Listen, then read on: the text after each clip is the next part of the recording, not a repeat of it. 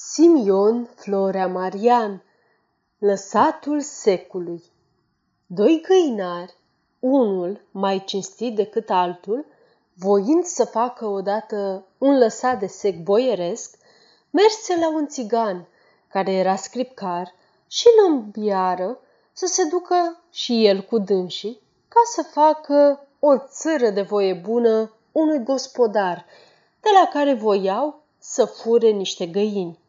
Țiganul, bucuros de prilej, nu se puse de pricină.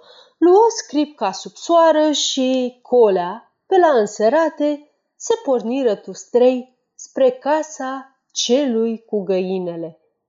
Ajungând la starea locului, unul dintre găinari și cu țiganul intrară înăuntru, iar celălalt, anume Filip, se sui pe încetul în podul căsii unde erau găinile culcate. Țiganul, cum intră în casă, nici una, nici două, prinde a cânta din scripcă, iar găinariul, de lângă dânsul, începu a juca și a chiui, cam de gușă, cilipușă, ca nu cumva cârcova, că de cumva cârcova, noi din casă nu-mi scăpa. Și atunci, vai de pielea ta și de-a noastră tot așa.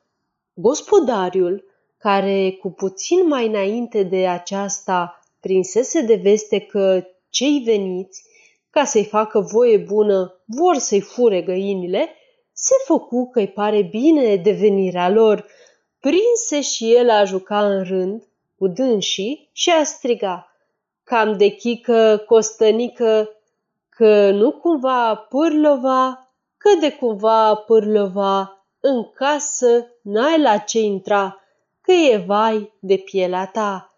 Și cum rosti cuvintele acestea, apucă o măciucă care o avea la de mână și începu a măsura cu dânsa prejucăușii înfocați și dăi, și dăi cam niște saci cu păpușoi până ce nu mai poate.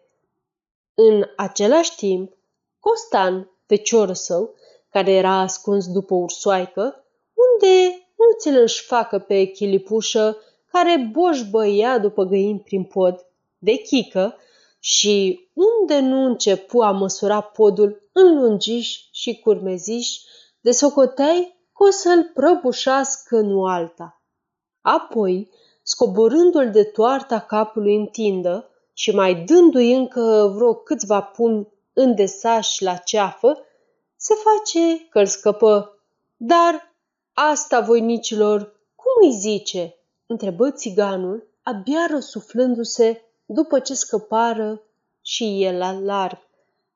Cum să-i zicem? Lăsat de sec, răspunse găinarii. Nu știu pe voi vă lăsat, ori nu vă lăsat, dar eu știu că am căpătat. Sfârșit. Aceasta este o înregistrare Cărțiaude.eu.